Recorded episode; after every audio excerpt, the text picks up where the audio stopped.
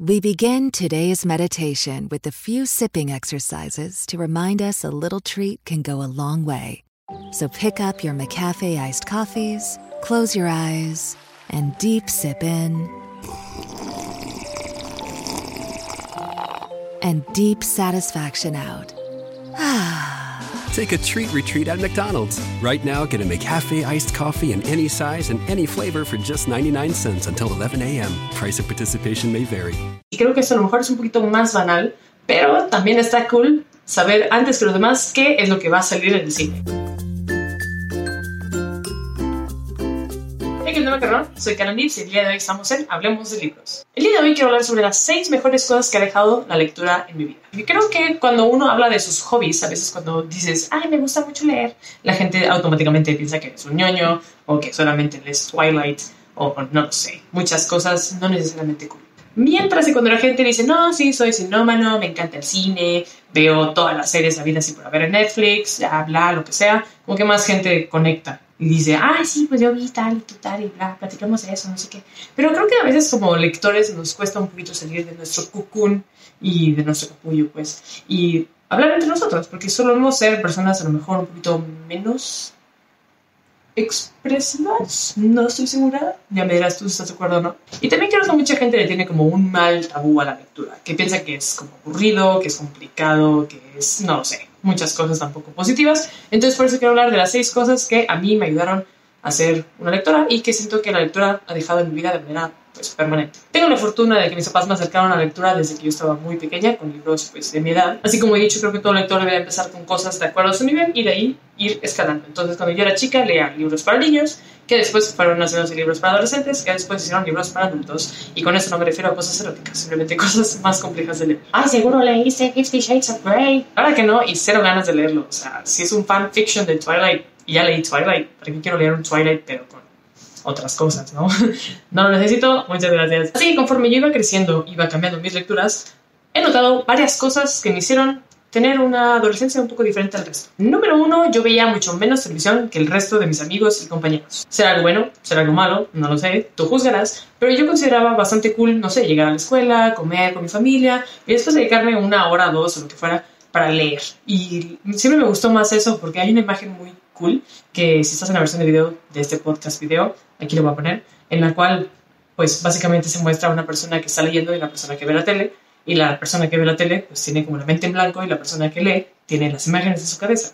Entonces me gustaba mucho esa imagen porque me hacía realmente clic con lo que yo estaba haciendo. O sea, me gustaba mucho cuando estaba en secundaria leer Hunger Games e imaginarme toda esta ciudad postapocalíptica y toda Katniss con toda esa estación. O sea, no sé, como que me gustaba mucho ir a mi cerebro y proyectar esas imágenes y pensar que estaba mejorando mi imaginación, porque también más o menos a esa época que leía Hunger Games, a los 16, 17, pues ya estaba yo empezando a querer como escribir y no sé, creo que es, es, un ejercicio muy padre y creo que quien no lo haya podido experimentar todavía se está perdiendo de mucho, pero todo es cuestión de encontrar el libro indicado para ti.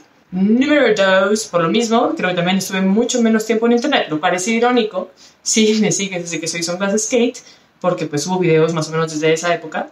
Entonces, o sea, sí estaba mucho en internet porque pues era kind of my thing, o sea, lo que yo hacía en mi hobby, pero no sé, creo que lo hacía de una manera más estratégica, más autodidacta, de buscar, de, bueno, el razón de las historias o compartir en forums eh, conversaciones sobre las historias que leía o reviews o no sé. Creo que el internet lo usé más como una herramienta para explorar y descubrir, más que como un ocio de ver memes y ver tonterías, que también lo hacía, obviamente, pero creo que leer me hizo hacerlo en una menor proporción. No que sea bueno o malo, simplemente estoy diciendo que así me pasó a mí. Punto. no sé si están ofendidos. Número 3, y este sin duda creo que es súper importante, creo que aumentó muchísimo mi léxico y por ende también mi ortografía. Creo que mucha gente en primaria o secundaria que no lee y que, no sé, ven más la tele, juegan más videojuegos, cosas que yo también hago, Em, creo que se pierden mucho de esa oportunidad de mejorar su léxico y de mejorar su ortografía, porque luego de repente ves en prepa cosas increíbles de gente que escribe neta con las patas y dices, wow, nunca has leído un solo libro en tu vida, o gente que tiene un léxico bastante limitado, volvemos a lo mismo, no es que sea malo, pero hey, si todos tenemos un léxico más amplio y todos tenemos mejor ortografía, qué bonito sería, ¿no? Entonces, creo que esa es una de las enormes ventajas de leer que ese es un beneficio que obtienes de leer prácticamente cualquier cosa que esté bien escrita. O sea, cualquier libro que esté publicado, quiero pensar yo, que ya pasó por un proceso de revisión en el cual la ortografía es correcta.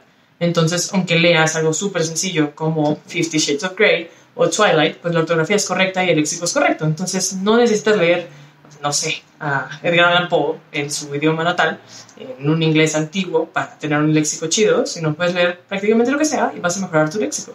Número 4, obviamente también aumentó mi amor por escribir. Mi problema es que nunca le he mostrado ni a los macarrones ni a nadie en internet mis escrituras, pero en la vida real, con la gente que está alrededor mío, lo he hecho y es algo que quiero hacer en un futuro con ustedes, así que aguanten. Pero eh, desde que estaba muy chica, gracias a que leí muchos libros, me dieron ganas de, de escribir, de generar cuentos, de generar historias. Y es un hobby muy divertido porque estás como en tu cerebro, pero al mismo tiempo estás planeando compartir eso con alguien más y generando una historia, y generando personajes y generando ambientes y pensando en cómo hacer sentir al lector X cosa. Entonces, eh, entre más lees, más vas viendo cómo otros autores lo hacen y cómo lo logran y puedes tomarlo, lo mejor de ellos y volverlo tuyo y cambiar otro estilo. Número 5, y tener diferentes grupos de amigos. Por lo mismo de la escritura y de la lectura, eventualmente me metí a talleres de escritura, lo cual me hizo acercarme con otras personas que tenían la misma pasión que yo y que también podíamos compartir nuestros escritos. Como saben, eh, yo desde el 2013 aproximadamente hago una cosa que se llama NaNoWriMo, que es una, eh, como un grupo canadiense que se enfoca en fomentar la escritura durante el mes de noviembre. Eh, NaNoWriMo significa National Novel Writing Month lo que es el mes nacional de escribir novelas eh, en español. Eh, está muy cool. Si tienes la oportunidad de meterte y este noviembre sumarte a hacer tu novela, está bastante padre. Es escribir una novela de 50.000 palabras en un mes, lo cual se traduce en como 1.667 palabras al día, lo cual sí es un reto, pero está muy padre porque tanto en Facebook como en redes sociales hay grupos de personas que lo hacen y pues tienes ganas de escribir con otras personas o platicar con otras personas referente a eso, pues existe la manera de hacerlo y así como también existen, existen talleres en librerías de escritura. En general, meterte a ese mundo de la escritura si es que te gusta es muy cool porque puedes compartir muchas ideas con otras personas que tienen una noción similar a la tuya y encuentro eso bastante nutritivo cerebralmente Ventaja número 6, y creo que esto a lo mejor es un poquito más banal, pero también está cool saber antes que los demás qué es lo que va a salir en el cine. Y la gente que ha leído mucho me va a entender me acuerdo cuando salió precisamente Hunger Games, yo ya había leído, no sé si hasta el segundo, creo que el tercero todavía no salía. Y después fui a una convención de cómics y cosas ñoñas, porque hello, soy ñoña. Eh, y recuerdo haber buscado algo particular, quería buscar algo del sinsajo para poder ir al estreno del cine con algo del sinsajo, porque yo era pues así de ñoña, ¿no? Entonces, eh, como aún no salía la película, mucha gente todavía no sabía de la existencia de la historia, mucha gente no sabía qué era Hunger Games o Juegos del Hambre. Entonces fui a esta convención y no existía nada, no existía mercancía, no existían playeras, no existían pines, no existían peluches, no existía nada. El único booth en el cual tenía gente de The Hunger Games era como el club de fans y no vendían nada, simplemente eran como un club de fans que estaban ahí y pues fomentaban que lo leyeras y te daban, no sé, un papelito o algo para que lo siguieras en Facebook, pero no había nada, no había nada de mercancía.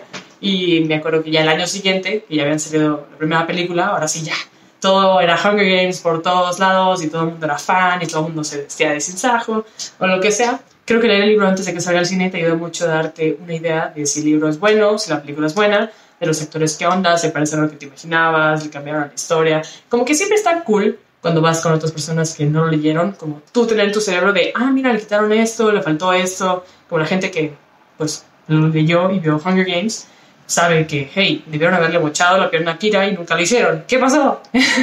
era nada más mocharle la pierna.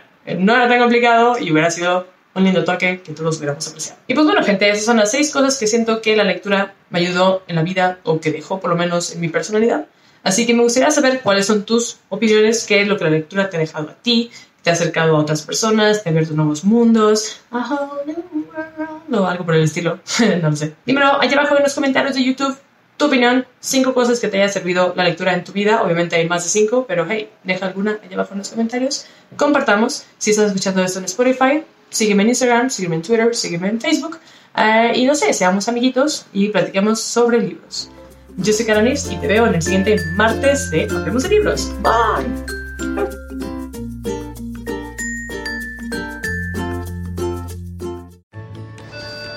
When you're ready to ride Metro, we want you to know we're ready for you. Here are just a few of the people at Metro to tell you how we're doing our part to keep riders safe.